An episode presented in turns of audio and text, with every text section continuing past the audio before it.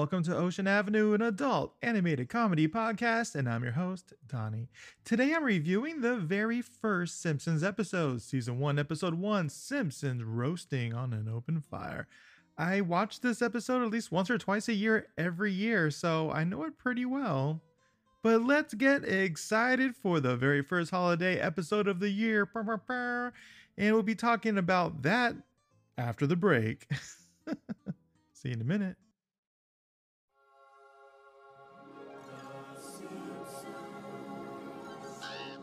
Welcome back. This is a synopsis for season one, episode one Simpsons roasting on an open fire. And uh, I got a really good synopsis of that's available on IMDb. You can look it up. Uh, looked really detailed, and I wanted to go with that before I did my, you know, my little pizzazz at the end. so here's a synopsis. There's an opening credit, the title, the Simpsons Christmas special appears on the screen with a black snowy background, and the camera pans down to start Act 1. No blackboard joke or couch gag. Act 1. The episode begins as Homer hastily drives Marge and Maggie in the family car through snow covered streets. They're late for Bart and Lisa's Christmas pageant at the school. Once at the school, Homer and Marge stumble uh, through a full audience to find their seats. Everyone looks on stage at the pageant that has already begun. Homer and Marge sit down just in time to see Principal Skinner introduce the second grade. That does a presentation of a different Santa Clauses from around the world, and Lisa steals a show with Tawanga, the Christmas, the, the Santa Claus of the South Seas. Cut to Skinner introducing the fourth grade singing a medley of Christmas carols. As they all sing Jingle Bells, Bart can be heard singing rude alternate lyrics to the song, Jingle Bells, Batman Smells, and Principal Skinner quickly yanks him from the performance with the intent for a vicious reprimand. Homer is upset that Bart has once again misbehaved at the Christmas pageant by embarrassing his family. Although Marge took no notice of it, the pageant continues on as ho- bored Homer wonders aloud how long the pageant will last. Afterwards, the Simpsons go home. Marge writes a letter for the Simpsons family Christmas cards as Homer gets out Christmas decorations and Bart and Lisa write their Christmas wish list. In the letter, Marge describes how everyone is doing and she reads the letter in her head um, for the camera as the camera cams around her and the different family members as she mentions their names. Bart and Lisa show Marge their wish list. However, Marge is upset about Lisa's, which once again asks for a pony for Christmas, and hoped that Bart's letter would make a little more sense. However, she's dismayed and insulted when she proves to be just as unreasonable as Lisa when it comes asking for a tattoo.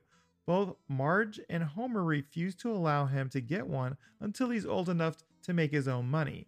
Just then, Marge's sisters Patty Marge's sister Patty calls. A grumbling Homer hands the phone over to Marge, and the two sisters discuss their plans for getting together on Christmas Eve. Cut to Homer, who is outside putting the finishing touches on the Christmas lights on the roof, as the kids watch from the sidewalk. After Homer falls from the roof, he calls out to Marge to plug in the lights. Only a few of the lights actually light up, and Homer admires his handiwork while the kids are less impressed. Ned Flanders is also outside and is ready to plug the lights for the first time in his home. He calls out Homer and tells him to check it out. As he plugs in the lights, the entire house lights up, including a talking Santa on the roof. The lights illuminate everyone's face, and much of Homer's dismay, his kids are very impressed by Ned's display of lights. At breakfast the next morning, Marge tells the kids to grab their money so they can go Christmas shopping at the mall. As the excited kids run off to get their money, Homer asks Marge where she had been keeping the Christmas savings. She makes him turn around and she pulls a big jar of money out of her hair. Homer's impressed at the amount of money they had for Christmas this year. Later at the mall, as Marge, Lisa, and Maggie look at gifts together, Bart is off by himself and comes across a tattoo parlor. In the window, he sees a tattoo of a heart with the word mother written across it. He daydreams that Marge will have a positive reaction to him getting a tattoo, so he runs inside the parlor, lies to the tattoo artist about his age, and hops into the chair. Meanwhile, at the nuclear power plant, Mr. Burns announces over the loudspeaker that they will not have any Christmas bonuses this year for unskilled workers. This includes Homer. Homer sighs as he remembers that he still has a big jar of money for presents at home. Back at the mall, Marge hears Bart yelling in pain coming from the inside of the tattoo parlor. She quickly runs inside to see Bart with a heart tattoo halfway finished on his arm. She quickly pulls him out of the chair and takes him to a tattoo removal clinic. The tattoo removal is expensive and requires a full cash payment up front. Marge has to use all of the Christmas money for Bart's tattoo removal, but she sighs when and remembers that she still has a bonus from Homer. Uh, she still has money for Chris Homer's bit Christmas bonus. Woo. Back at the home, Marge tells Homer what had happened and Homer freaks out. She tells him to calm down and they will just have to stretch out his Christmas bonus a little further this year. Homer fakes relief when Marge mentions his bonus. He tells everyone that this is going to be the best Christmas ever, steps outside for a quick walk. Once outside, he looks at the poorly decorated house and then at Flanders' masterpiece. A depressed Homer hangs his head in despair. So in Act 2, the night in bed, Marge senses something is amiss with Homer and she asks what is wrong. Homer also tells her the truth about his Christmas bonus, but quickly backpedals, instead offers to do the Christmas shopping so she doesn't have to. Marge agrees and seems satisfied that there is nothing wrong, and they both go to bed. The next day, Homer does some Christmas shopping alone at a cheap thrift store. He purchases pantyhose for Marge, pads of paper for Bart, a squeaky chew toy for Maggie. and on the way out of the door with a bag of presents, Homer accidentally crashes into Ned, who has an armful of fancy wrapped packages. All the presents are spilled onto the ground, and as Homer picks the few he purchased, he sees how many Ned bought and becomes sad and depressed and heads over to Moe's. At Moe's, Homer drinks a beer alone with a cheerful Barney walks in wearing a Santa Claus suit. Barney explains that he is in a good mood because he has extra money from working a part time job acting as Santa Claus at the mall. Homer suddenly has an idea. Cut to the personnel office at the mall as Homer fills out an application and is interviewed by a mall Santa. After reviewing Homer's application, the interview or in interviewing him, the personnel director welcomes Homer abro- aboard and sends him a mall Santa training something. a montage of Homer enduring Santa's training ensues. Homer finally makes it home late night and is worried Marge wants to know what he has been doing. Homer ignores her and heads upstairs, but Marge tells him that his sisters are here and they need to visit. He needs to visit them. As Homer talks to Patty and Selma, they commit comment on the fact that the Simpsons don't have a Christmas tree up yet. Homer tells them that he was just on his way to get one and angrily hurries out the door. In the car, Homer drives past several expensive Christmas tree lots and finally stops at a private tree farm and cl- uses a chainsaw to steal a nice Christmas tree from the family. Back at the home, Homer stands up to, to stands up the tree and everyone is impressed except for Patty and Selma. On Christmas Eve at the mall, Homer works as Santa Claus while children wait in line to sit on his lap. From a distance, Bart and Milhouse watch the kids line up to sit at Santa's lap. They comment on how they can't believe the kids are falling for the fake Santa bit. Milhouse dares Bart to yank off Santa's beard, and Bart agrees. Bart jumps in line and finally gets his turn on Santa's lap. Not knowing that Santa is really Homer, Bart yanks off his beard. Bart is shocked at what he had uncovered, and angry Homer escorts Bart into Santa's workshop to speak with him in private. Homer explains that the he, uh, he explains the situation to Bart, and who understands and feels bad for yanking off Homer's beard. At the end of the Homer shift, Bart goes with Homer as he picks up his check. Homer is surprised to learn that he only made $13. When he questions the cashier, she explains the majority of his check went to pay for Santa's suit, Social Security, and etc. Well depressed, Homer sits down to figure out what he can do with $13. and excited Barney tells Homer that he's going to a dog track to place a bet with his $13. He invites Homer to come along with him. Homer is reluctant, but Bart convinces him to go, saying this might be their only chance to save the Simpson Christmas. Act 3. Back at the Simpson home, everyone, including Patty, Selma, and Grandpa Simpson, wait for Homer and Bart to come home. Cut to the dog track where Barney gives Homer a tip on a dog named Whirlwind. After seeing that Whirlwind look like, Homer is reluctant to bet on him. Just then, an announcement plays over the PA system announcing that a dog named Santa's Little Helper will be replacing another dog in the fourth race. Homer senses that this this announcement is an omen and decides to bet on him even though Bart recommends not to, and despite the fact that the odds are 99 to 1. Homer puts down all $13 on Santa's Little Helper. Meanwhile, at home, Patty and Selma talk bad about Homer while everyone still waits for him and Bart. Back at the track, Homer and Bart anxiously await the running of the fourth race. As the race begins, Homer and Bart cheer on Santa's Little Helper, but Whirlwind, Barney's pick, is out to an early lead and Santa's Little Helper bringing up the rear. Homer and Bart quickly realize their chances of winning at any money are dashed as Santa's Little Helper didn't even finish the race. Cut to Homer and Bart out in the parking lot of the dog track looking to discard their betting slips, looking through discarded betting slips, hoping to find that someone has thrown away a winner. Barney drives by in a convertible with a woman in the passenger seat and gloats to Bart and Homer about his pick for the race Whirlwind. A dejected Bart and Homer head back to the car. When off in the distance, they see a racing dog owner yelling and chasing off Santa's little helper for losing once again. Santa's little helper jumps onto Homer's arms. Bart asks to keep Homer if he can, if he can keep the dog. Homer, reluctant, reluctant at first, quickly warms up to the dog and decides to take him home. Cut back to the Simpsons' home where everyone still awaits Bart and Homer's return. Suddenly, a sad looking Homer enters in and starts to confess to everyone about the fact that he didn't receive his Christmas bonus and apologizes for the lack of presents. When Bart bursts in, along with the barking Santa's little helper, everyone falls in love with the dog, and Homer realizes that in the end, he has done a good job providing gifts at Christmas. The ending credits is the credits roll as the entire Simpson family, including Patty, Selma, and Grandpa Simpson, sing Rudolph the Red-Nosed Reindeer. Near the end of the song, Homer ends up strangling Bart for adding unofficial, rude alternate lyrics to Rudolph the Red-Nosed Reindeer. and here's some trivia. I actually found a lot of trivia, so let's see what I can do. Marge leaves her car door open when she gets to school for the performance.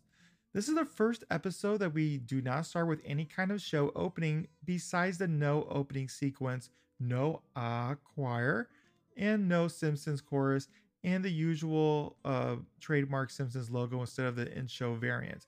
And the exception of for Treehouse of Horror episodes, the title is shown, The Simpsons Christmas Special, and then the episode begins. This is the only episode in the series version of The Simpsons to air in the 1980s decade. The Simpsons shorts aired from April 19, 1987 to May 14, 1989. The Simpsons Butterfinger commercials were first shown in 1988. This is the only episode to air in 1989. This episode was nominated for but did not win a Primetime Emmy Award in the categories for Outstanding Animated Program for Programming One Hour or Less and Outstanding Editing for Miniseries or a Special. When Lisa is doing the tribal dance, many people are curious as to why she wasn't wearing anything from the waist down. Years later, the DVD commentary for this episode revealed Lisa is actually wearing a leotard and is in fact not naked. The episode commentary revealed that the characters got letters of praise for hiding the awareness of abandonment of racing dogs, who are often thrown out into the streets when the owners decide the dogs are no longer profitable, even though they did not know it was a serious problem while they were working on the episode. Matt Groening said that he was inspired to do the Christmas of Many Lands sketch of an oral report he gave when he was in his second grade. Groening goes uh, whose grandmother is from Russia, gave a report on how Russian children are greeted by Grandfather Winter and given gifts from him, and how, due to differences in the Julian and Gregorian calendars, the Russians celebrate their Christmas in January. Although it was his first to air, it was technically supposed to be his eighth episode. The first episode, production wise, was intended to be some enchanting evening, but due to animation problems from South Korea, that resulted in that episode being postponed till the end season finale. This episode ended up being the first. If you listen closely, you can hear the song Santa Baby by Madonna played inside Moe's Tavern. Todd sounds a little different in this episode. Marge was first to speak in this episode, making her the first to speak in the whole series in release order. On the airings of August 21st, 2014 and November 24, 2016, also the first day of the Every Simpsons Ever Marathon on FXX, this was the first episode of season 1 through early season 20, ending with Lisa the Drama Queen, to be broadcast in high definition widescreen instead of the standard definition full screen. However, a FXX rerun of the episode, the Spanish dub credits, has been superimposed over the scene where Lisa, uh, when the Simpsons are looking at Flanders' house decorations. This does not affect the marathon or Sunday airings as it shows the Spanish dub credits over a black screen. This was also the first episode of season 1 through early season 20 on FXX to be completely remastered, recolor coded, and the episode's original negative film reels into high definition. This episode and the series version of The Simpsons both turned five years old on December 17th, 1994, 10 years old on December 17th, 1999, 15 years old on December 17th, 2004, 20 years old on December 17th, 2009, 25 years old on December 17th, 2014, and 30 years old on December 17th, 2019. The music heard, a piece heard when Marge gets surprised by Bart getting a tattoo is Dramatic Impact 2 from Ren and Stimpy. The Ullman short Simpsons Christmas first aired 364 days before this episode. This episode credits to have a 1990 copyright despite airing in 1989. A more likely explanation is because this episode was originally intended to air halfway through season 1, making it making it would have been aired in 1990. This episode was re aired in April 22nd, 2012, as part of Fox's 25th anniversary, 17 years and just over four months since the episode last aired. After one page of the ending credits uh, is on repeat, that ap- appeared during the original broadcast. The Christmas, the Simpsons Christmas special bumpers were seen at the end of ad breaks before the next part of the episode aired. Sure. the, a man with a child is in the dog tracks. He appears to have the same color design as Lou, but has yellow skin and similar voice, but in a bit higher pitch. The little boy to uh, in the play at the beginning appears to be Ralph Wiggum. Ralph Wiggum, and his voice is completely different. Al Jean has said in his vision of the series, ending with the characters going to Christmas pageant that opens up this episode. So The Simpsons becomes a never ending loop. I did find some cultural references. Woohoo! the episode features a similar storyline to the Christmas Day at the Bunkers episode of All in the Family. The title is a reference to the line Chris chestnuts roasting on an open fire from the Christmas song. Bart refers to a Charlie Brown's Christmas. Bart refers to the Smurfs Christmas special. Skinner mentions a book, A Christmas Carol, and Bart references uh, refers to Tiny Tim. Bart sings Jingle Bells, an alternative Batman Smells lyric. Bart makes a disrespectful remark to a mall Santa in Miracle on 34th Street. The race dog o war is a reference to horse race man o war. The family singing Rudolph the Red-Nosed Reindeer at the end. Bart is strapped onto a table with a laser moving towards him in a reference to Goldfinger. Part of the plot is similar to the gift of the Magi. Homer gets his Christmas bonus and says to himself, Oh, well, thank goodness for the big old jar. Marge uses her money to remove Bart's tattoo and says, Oh, well, thank goodness to Homer's big Christmas bonus. Similar to how the short story of O. Henry, a man sells his watch to buy his wife an expensive set of combs. His wife cuts her hair to sell it further due to a wig maker in order to buy him a gold chain for his husband's watch. like a catch 22 kind of thing. And here's my review for the episode. There's just something about the vibe of the first few seasons of The Simpsons I just don't think we're ever going to have again. The animation is scratchy and rather stilted, but it has its own charm and I appreciate it more and more as I get older. The humor was much more grounded in reality, and it was even though the show was chaotic, it was in a way that was super entertaining and also charming. I remember as a kid, all the kids in school did the Jingle Bells Batman Smell song because of this episode. When Marge uh, writes a letter, um, you know, you can really get a true understanding of her family dynamic. It's rather impressive how much world building they were able to do in just one episode. I remember as a kid, I thought Bart was way too edgy for getting a tattoo. He kind of freaked me out. At the time, tattoos were like for bad dudes, and for having a kid to have a tattoo like Bart, it can made you feel like, yo, he's taking it too far, you know? And uh, it was uh, kind of messed up. Uh, he got laser tattoo removal, which was something that was basically unheard of back then. Well, for me, anyways, as a little kid. After Homer learns that they don't have enough money for Christmas, it was a real struggle for him. He was just trying to be a good provider for his family, but this setback really affected him. There was just so much pressure in society to have this picture perfect Christmas event. Just being around your loved ones and appreciating each other is sometimes the best gift of all, honestly. Homer begins to work as an, an extra shift as a mall Santa to make up for the money, the fact that he's missing some money and the and Marge's sisters really do get under his skin and make him feel do dangerous things just to prove that he's worthy of Marge's love. In this episode, Homer basically steals a Christmas tree from private property to provide for his family on you know on Christmas. Bart being in the mall trying to embarrass some mall Santa and then finding out that was his father was a really cool surprise and something that was original. I don't think we've ever seen before on TV. I love the lesson that Homer learns when he went to get his check of $13. You know, that little by little, everybody screws you over. Homer feels defeat as he is truly let down by uh, letting down his family and by not having a gift for his family. This is something we don't really see Homer do too much anymore. This is back when Homer actually had emotions towards his family. He wasn't very, you know, him centric. Bart convinces Homer to go to the racetrack to get some money, you know, by spending the money that he got from the, the Santa thing. And it obviously didn't pan out the way he expected. I did love how Lisa and Maggie uh, love the happy little tree elves, I think it was called, which was basically a Smurf parody, and I thought it was really cute. Homer having, you know, so much hope, and Bart, even though he might not feel like he was going to succeed, still swallowed his fear and supported him, which is something Bart doesn't normally do. And at the very end, Bart felt betrayed because he didn't win any money, and it's not how Christmas specials are supposed to end.